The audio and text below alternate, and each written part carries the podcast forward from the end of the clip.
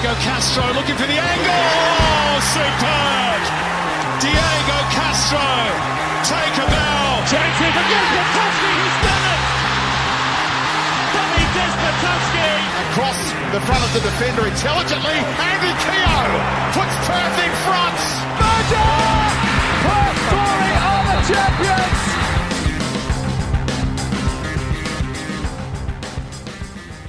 Hi, guys, and thanks very much indeed for downloading this latest episode of the Inside Glory podcast. Gareth Morgan with you, and I'm delighted to be able to introduce the latest in our Project 25 series, which is marking the club's 25th anniversary. This time we catch up with Bob Figg. Now, many of you will be extremely familiar with Bob. He has basically worked either for the club or covering the club for the entire 25 years of glorious history. There's not much he hasn't done, to be honest, in that period. He's been media manager, team manager, program editor, a boundary rider, radio reporter, and on one occasion, as he tells us in this podcast, he was actually drafted in as referee for a pre season friendly. Now, this podcast is also available in its video form at perthglory.com.au. But for now, let's get straight over to Bob and hear his glory story. Bob, fantastic to see you, mate. Thanks very much for coming in. You've, you've made a series of outrageous demands regarding sparkling mineral water, etc. I expected that. Nobody will believe I was asking for mineral water, vodka possible. right, let's, let's go. 1996. You're in on the ground floor. You're writing and editing the matchday programme, etc. How did, how did it come about? How was your involvement founded, as it were? Well, it was literally, we'd been involved with the Sampdoria trip, a friend and I. So we'd worked for the promoter of the Sampdoria visit. Um, and as part of that process, obviously, we interacted a lot with Glory.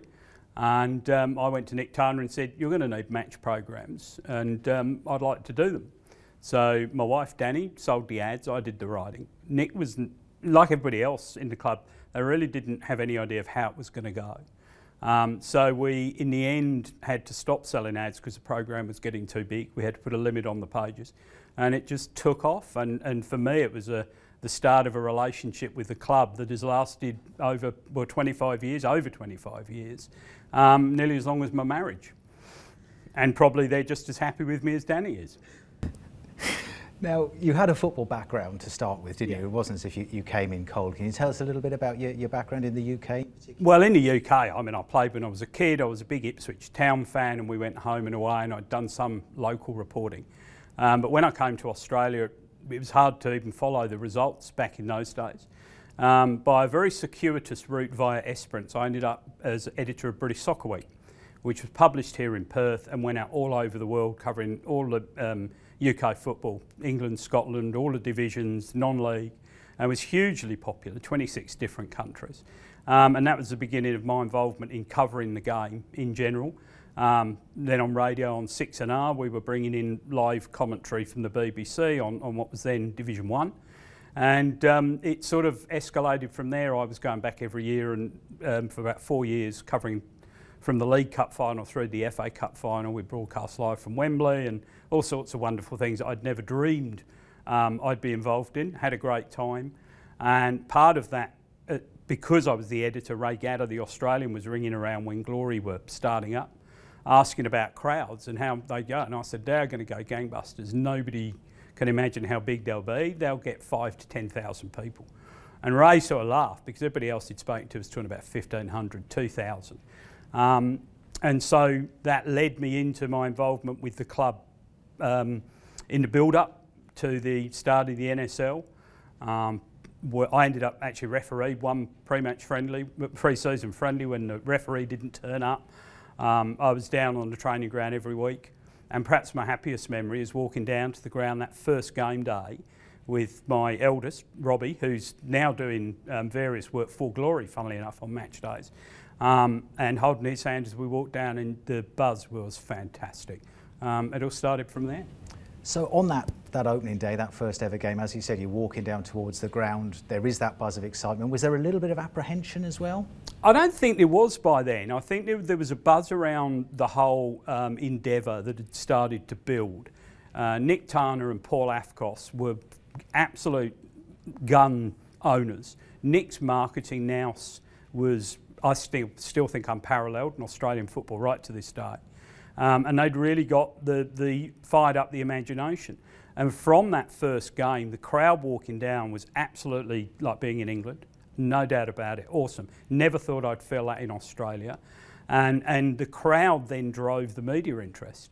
People like Clint Wilden, who was at Channel 10 then, now at the ABC, they took cameras into what was then the Hill. And the atmosphere on match day was just unbelievable. Um, Nick and Paul had made it a, a full entertainment experience, bands and all this sort of thing. They'd made a, an oval miraculously into an almost acceptable place to watch football. So I, I think pr- just prior to the game, there was some expectation, and then Glory just blew those expectations away over coming. It wasn't immediate, it wasn't that first week, but over that season, it just built and built. So, as that media interest built, when Bernd Stange came to the club, did he almost take that media interest to a, to a next level? How was it working with him? Yeah, it was really interesting because I was covering the club then on radio um, and I wasn't working in the club. Um, but I remember the, the old Orchard Hotel, the press conference where they announced Bernd as coach. And I ended up sitting next to George Grljusich from 6PR. And George was as football oriented, AFL oriented as they come. And he just turned to me and he said, This guy's going to blow, the, blow WA away. And immediately he had that charisma. And of course, the old story is that Mish d'Avray was in, originally intended to be the coach, Bernd the assistant. And apocryphal as it may be, Nick then met up with the both of them and said, Look, Bernd's got a wow factor here. Can I get you, uh, Mish, to take a, a back, you know, the assistant's role and we'll give the main gig to Bernd. Now, I don't know if that's actually true, um, but it was a masterstroke. Um, the kissing the policewoman, um, the whacker, all of those sorts of things. Bernd as a, as a, a, a PR um, benefit to the club was absolutely immense. Uh, top bloke, um, and it was a shame, I think, if probably some of the players would say wasn't um, the coaching level wasn't as, as high as the reputation, but that didn't matter in those days. You were selling the game as much as playing it, and he did an awesome job for Perth Glory. As you said, by that time you've moved into radio broadcasting. Having been so intrinsically involved in the club in those early days, was it was it hard to then cover cover the club for an external broadcaster? Yeah, look, I think it's a very different role, um, and over the years, it's probably cost a couple of friends because you've got to be straightforward and honest. You've got to try and not be biased. Um, but it was it was a great involvement for me. Again, it was something I never really thought about doing.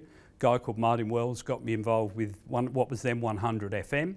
Um, we did those games. Um, I did the Wollongong game we were doing updates, the Wollongong Grand Final, we were doing updates into ABC Radio, grandstand, not commentary, because 6PR had exclusive rights. And Karen Tighe threw to me at the end of extra time, because we were giving them an update, and said, I will stay with you for the penalty shootout, with no warning. And I thought, oh, this is going to be fun. I scrawled out a list of five takers each, and it ended up, I think, 13, 12. Um, but what an experience. And, and you have to be neutral then and I thought they'd probably hear me crying over the microphone. Um, but the next day on AM, that's how big that game was, on the ABC's prime um, national radio current affairs morning program. I woke up to hear my voice being replayed as we replayed the last of the penalties and, and the Wollongong celebration. So it was pretty neutral, um, but hard. It must have been incredibly hard because you've got personal relationships with virtually everyone that's involved in that grand final. It must have been, you know what that means to the players, you know what they've gone through to get there. Yeah. It must have been hugely difficult to, it, like I said, remain. It was incredibly difficult. I caught up, funny enough, with Clint Wheldon outside the ground after we all finished doing our, our, jobs. And it was like we'd flicked a switch from professional to fans. Um, we were both gutted, um, as indeed was everybody else at the club. Um, I think the saving grace was what it had done for football because there is, I think, that Perth Glory were the, the first influence that headed us towards the A League. That grand final, I think, was the the biggest single signal that we needed a proper league. There was a capacity for it. Um, there was a desire among fans to watch it, um, and that really changed the tide um, in favour of what became the uh, FFA and the A Now, plenty of stories and myths around that 2000 grand final. one of the one of the biggest ones regards Bernd Stange and whether he did or did not go into the changing room at half time. Do you have any insight on that particular? I, I genuinely don't. Um, I know that subsequently it was fairly obvious that taking off three of your best players during a grand final because you're 3 0 up was a horrendous error uh, of judgment by him. I think, though, Wollongong don't get enough credit when it's put down to what Glory did or didn't do to come back in that situation from 3 0 down in a grand final. Um, deserves enormous credit, and they did a wonderful job to do it. And then um, Les Pogliacomo, the goalkeeper, um, was just fantastic in the shootout. And I think sometimes we get caught up in what Glory did or didn't do. The Wollongong Wolves were immense that day and thoroughly deserved it, to win it. Right, so moving ahead then, by 2001, you're working directly for the club again, this time as a, as a media consultant. Correct. Uh, and Mish d'Avray asks you to be the team manager as well, which is an interesting combination. How did you find balancing those two roles? Well, it was really interesting. First off, it was an immense honour. I mean, I'd met Mish, I saw Mish make his home debut for Ipswich.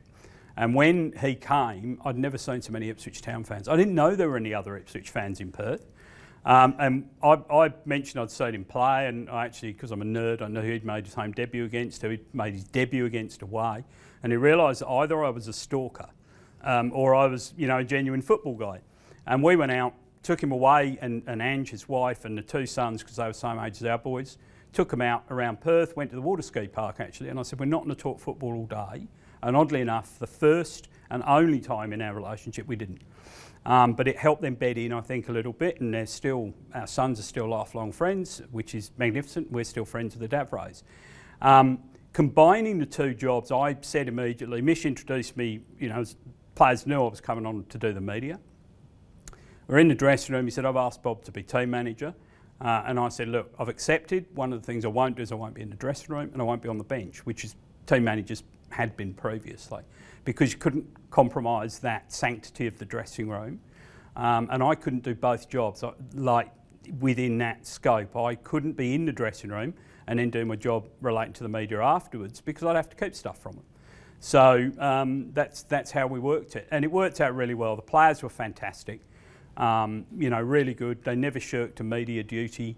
Um, and in terms of the team manager stuff, I think they knew I had Mish's 100% backing. So if there were any little issues about going to events or whatever, and I sort of, come on, just got to go, they didn't push because they knew at the end of the day Mish would back me. Um, so um, I was very lucky to do two jobs. And, and without doubt, one of the biggest benefits, which I didn't realise at the time, was as a team manager, you get a winner's medal. So that was pretty good. Well, that brings us very. Didn't dream it's, of that. It's, it's, almost like we've rehearsed this, Bob, but that's a, a, very, very handy segue into where is your winners' medal? Well, of course, uh, of course, I you know I wouldn't keep it on me at all times. That would be ridiculous. But it just so happens that today I've got it here, so I'll do my only little look to the camera. So these are the it's 2003-4, and you got one for being champions and one for being premiers, um, and they were presented on the pitch at uh, Parramatta. Um, so that was a wonderful experience and, and worthy, as, as my family reminds me, I got mine for making sure that the team got on the right bus. Absolutely. Now, uh, prior to getting involved uh, in this interview, mate, we discussed the, the 2003 and 2004 grand final. As you said, sort of 2003 was relief, 2004 jubilation. Can you just elaborate on the almost the not contrasting emotions, but slightly different emotions. Yeah, look, it's no games. doubt. So Mish had come in, and, and we got to the grand final against Olympic the previous year. They'd come over here and, and beaten us. Um, Glory were labelled chokers. They were never going to win a grand final. They didn't have what it took to win finals. And that bit a little bit with the players. So the following year, we're back at, at Subi, this time facing Olympic at home. Um, and it was a very interesting build up. Um, Mish said, Look, the players get distracted during the week. We, they focus perhaps too, they get too nervous. What can we do? And he said, I want them to go and have a beer and a meal on the Thursday night before the grand final. Bit, bit radical, um, sending them out and encouraging them to have a beer. So he also said, I want someone to speak. And Mish had been offered uh, Buddhist monks sports psychologists, uh, politicians, loads of people had suggestions about who should speak. And he said, I want you to get John Worsfold, who was coach of the West Coast Eagles. And I thought, oh, great, nice, easy ask. Um, I rang Gary Stocks, who was the PR guy, and I think still is at the West Coast Eagles, and he said, look, that is literally the Thursday night is John's only night off of the week. I doubt he'll do it, but I'll ask him. Came back to me a couple of hours later and said, John will do it, but he'll only be able to stay half an hour. So we did a bit of a contra deal with the TV show we were doing on Channel 31, myself and my wife were running. Um, got the restaurant to put on the meal, raided the club stores for some sponsors product um, for BYO, turned up at the restaurant. Players didn't know who was coming. In walks John Worsfold. He was superb. If there was a secret weapon in Glory winning that final, it was John Worsfold. He spoke at the player level about how to overcome a defeat in a grand final and win one, which is, of course, what the Eagles had been through when he was playing. He talked about avoiding distractions and focusing on the match, not the peripherals. Um, and players don't often admit it, I don't think, but there were players there, hardened top pros, who hung off his every word, and it really hit home because he'd walked the walk. Um, and I think the mood changed. And but when we actually went in, uh, I was calling the game on radio for a community radio station, and Alistair Edwards um, was my co-commentator. He was injured, couldn't play. And when it was 2 0, he threw off the headphones, and um, stormed out of the commentary box to go and join in the celebrations, which were 20 minutes away. Thanks, Al. Um, but yeah, they won. I went down, and, and there's an enormous and unimaginable situation for me. There we are out in the middle of Subi Oval uh, was it 38 odd thousand people that season. You're looking up, you can find out where your family's sitting, you can see them and be part of that. It was great, but the overwhelming sense in the dressing rooms afterwards was relief. People, there was like this huge sigh, thank God we've done it. It's great that we've won it, but more than anything else, it's a, it's a relief. Um, we had a decent celebration down in Leederville. Um, and I don't mind admitting, I sneaked out. My wife came for me. I was in tears outside. That's the, joy of good people in that squad who'd been labelled chokers and they were never going to be grand final winners. For them to win was fantastic. Um, but it was very much that sense of relief. Parramatta was, we were written off. Parramatta were giving contracts to players for two or three years when everybody knew that the NSL had one year to go. They took Simon Colosimo and Andre Gumprecht from Glory. They threw money left, right, and centre. There were senior Glory players, household names, who played for about a third of their agreed wages to get the club through that final season. Um, we were beaten here heavily by Parramatta 4 2, I think. Everybody wrote us off. I was in a taxi on the way after that game going in to drown my sorrows. And the guy I shared a taxi with, a guy called John Henry, fantastic singer in the Perth scene, he said, Oh, they're going to get hammered. And I said, I bet you 100 bucks we win. We went over that week. Um, I went over, paid my own way to go with Mish for the pre match press conferences. Nick Theodorakopoulos, the Parramatta coach, sat there and said, Oh, we've got the kick-off time we want, we've got the home ground that we wanted, Soccer Australia's doing everything we want. And Mish, very deadpan, just looked at the media and said, Well, I suppose we're just here to make up the numbers. And I reckon when they went back, I wasn't in the rooms, but I wouldn't be at all surprised that Mish didn't make a thing then of you've been written off, nobody expects you to win. Um, and they went out and they beat them. And it was an absolute euphoric celebration. That was the one where it was celebrated. It was no relief. That was a, seen by the players themselves as just an incredible achievement. And was the nature of that victory in some way, did that make it even more jubilant because you know with a golden goal it's just that split second and suddenly that realization that yes the, you, are absolutely right. It, the instant success was was very important. Um, also the season they'd been through and I genuinely and I'm biased think it was one of the most underrated triumphs by a club in any sport in Australia. That season they played um, all of their home games except one in the last half of the season. We had one game up at Joondalup. The stadium was being rebuilt, um, or built, um, HBF as it was then, or NIB, or Perth Oval. Um, and so that meant, in effect, you had a hub long before COVID. And the travel demands for all of the away games being jammed in the first half season were extraordinary. They lost Scotty Miller and Matt Horsley to season ending injuries. Um, and then on goes this guy, Nicky Mrdja, to score the winner. And the interesting thing is, Alan McKenzie, scorer of the first ever NSL goal for Perth Glory. Um, Mish and I were sitting at my house when we lived in Cloverdale having a coffee. Um, and Mish asked me about Nick Mrdja because he knew I went to watch Bayswater a fair bit. He said, What's he like? You know, should we sign him?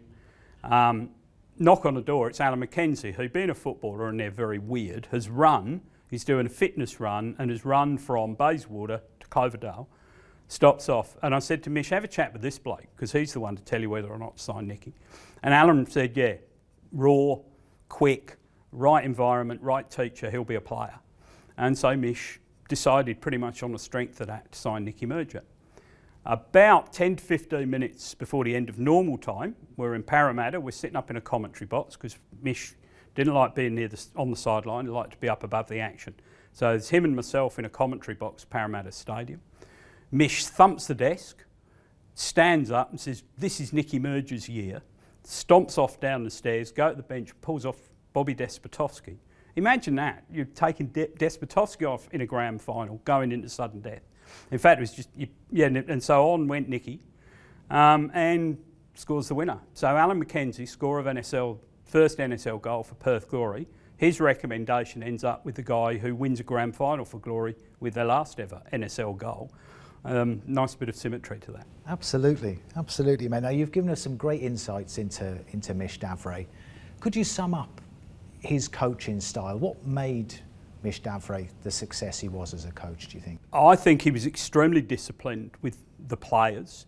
He brought people in around him who he trusted and, and really valued, particularly Alan Vest um, as his assistant coach. Um, he always wanted Alan as his assistant. He went and sought him out, persuaded him to, to come out of almost retirement uh, and do the job. And they were just a great team. Vesty put his arm around players, he'd comfort them. Mish would be the growler and, and you know put, turn the hairdryer on if needed. Um, he was particularly harsh on someone like Nicky, for example, because he wanted him to get the best out of himself.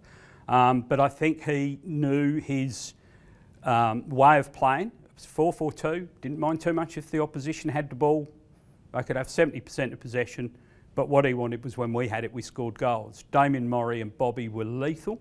Um, it, was a, it was what you'd probably call in the modern era quite a basic style of football, but it worked, and my goodness, they had some good players. Um, and it wasn't long ball football, the triangles, people like Brad Hassel, Scotty Miller, David Tarka would, would you know, come together and form. Um, and worth remembering in the NSL, not unlike the A League, you need a coach who can rebuild season to season. So they lost um, uh, Simon Colosimo and Gumprecht to Parramatta. He brought in four or five players from Olympic um, to replace them. And he also said, right, they're all rooming with existing squad players. They're not rooming together because he didn't want cliques. Little things like that. He, he had a very strong command of detail, meals, travelling, when, when they'd eat, what they'd eat, all of those sorts of things, which are seen as very modern.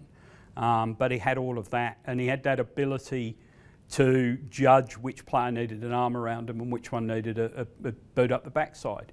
Um, I, and ha- it still astonishes me, and I'm his mate, so I'm, I'm again biased.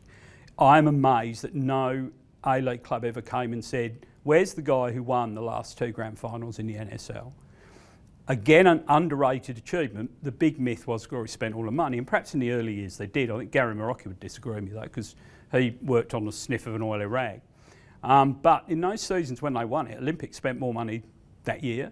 Parramatta outspent everyone in the league in that final season. So I think it's an underrated achievement. And I know Mish d'Avray, the first person he would talk about is Alan Vest. The two of them together were just an amazing combination. Right, mate. On a, I suppose, a slightly less positive note, if you like, um, which players were difficult to deal with? I can honestly say, and cross my heart, hope to die, none of them. I got on really well with all of them. They knew behind me that Mish would back me up.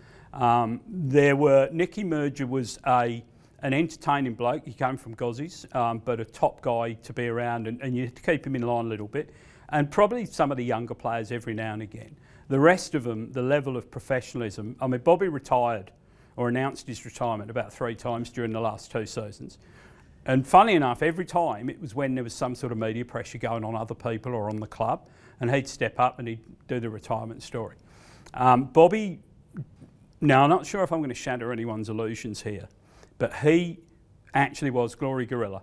During a visit to a school at Kalgoorlie, uh, we're on a pre-season tour. We took the suit. Bobby Despotovski, possibly one of the best-known sports people in Western Australia at the time, puts on the glory suit around a primary school. You can imagine how he got treated. Puts his hand up to do it. Jamie Harnwell put on a Santa suit to take part in a pre- penalty shootout with the then Premier Geoff Gallop. Um, that's the sort of squad we had. They were all committed to each other. Um, and one guy I do want to mention, and it'll sound a bit weird, Vince Matassa, who was a reserve goalkeeper, didn't play a game um, in the seasons when they won grand finals. His work off the pitch, bringing the squad together, running the fines, doing the social events, just amazing. Um, and that really was that that was the level of commitment that people had. I can honestly say, perhaps because we were winning two out of the three years, that they were a fantastic squad. You had no one you had to really, really worry about. Now, you're still covering glory to this day for the ABC, still bump into your match day, which is always great fun. How much does it still mean to you personally, this football? Uh, I, uh, the, the gratitude this state and people like myself should have to people like Nick Tana and Paul Afkos, and I know Nick and Paul fell out, um, but I, I, think they've sort of started to reconcile a little bit. I hope so, because what they did together was amazing. Um, Nick Tana uh, his wife Eleanor, unsung hero, did all the rooms, got all the um, sponsors' rooms ready, the lunch rooms and everything, the, the function rooms ready on match days. Paul was around driving forklifts, putting up ad hoardings a day before the game. Um, they gave everything to form the club and get it going. Nick took it on, and Tony Sage nowadays, I'll be critical of, of Tony if I think it's required, and, and he's got a um, uh, an attitude about him that can make life exciting for all around him. But that commitment that they've all shown and the money they've put into the club is magnificent.